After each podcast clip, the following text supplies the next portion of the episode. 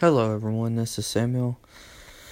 Samuel Brock Flynn Show. Um, one thing that I want to tell you uh, to experience. Um, went to the Knoxville Fanboy Expo and um, Comic Con, Knoxville Comic Con slash Fanboy Expo um, event, and it was interesting.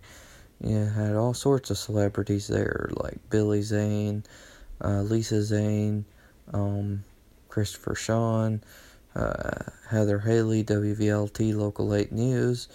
You had all sorts of people over there. Um, you had some people from Local 8 News. You had some people, all sorts of amazing people that were there at the Knoxville Comic Con.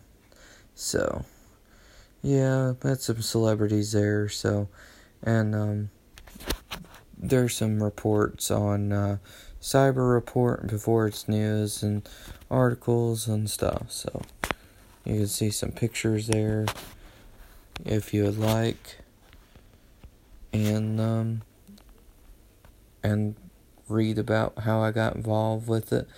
So I want to thank the people that got me involved. That was an awesome, an awesome time and it was pretty fun. So, you guys take care.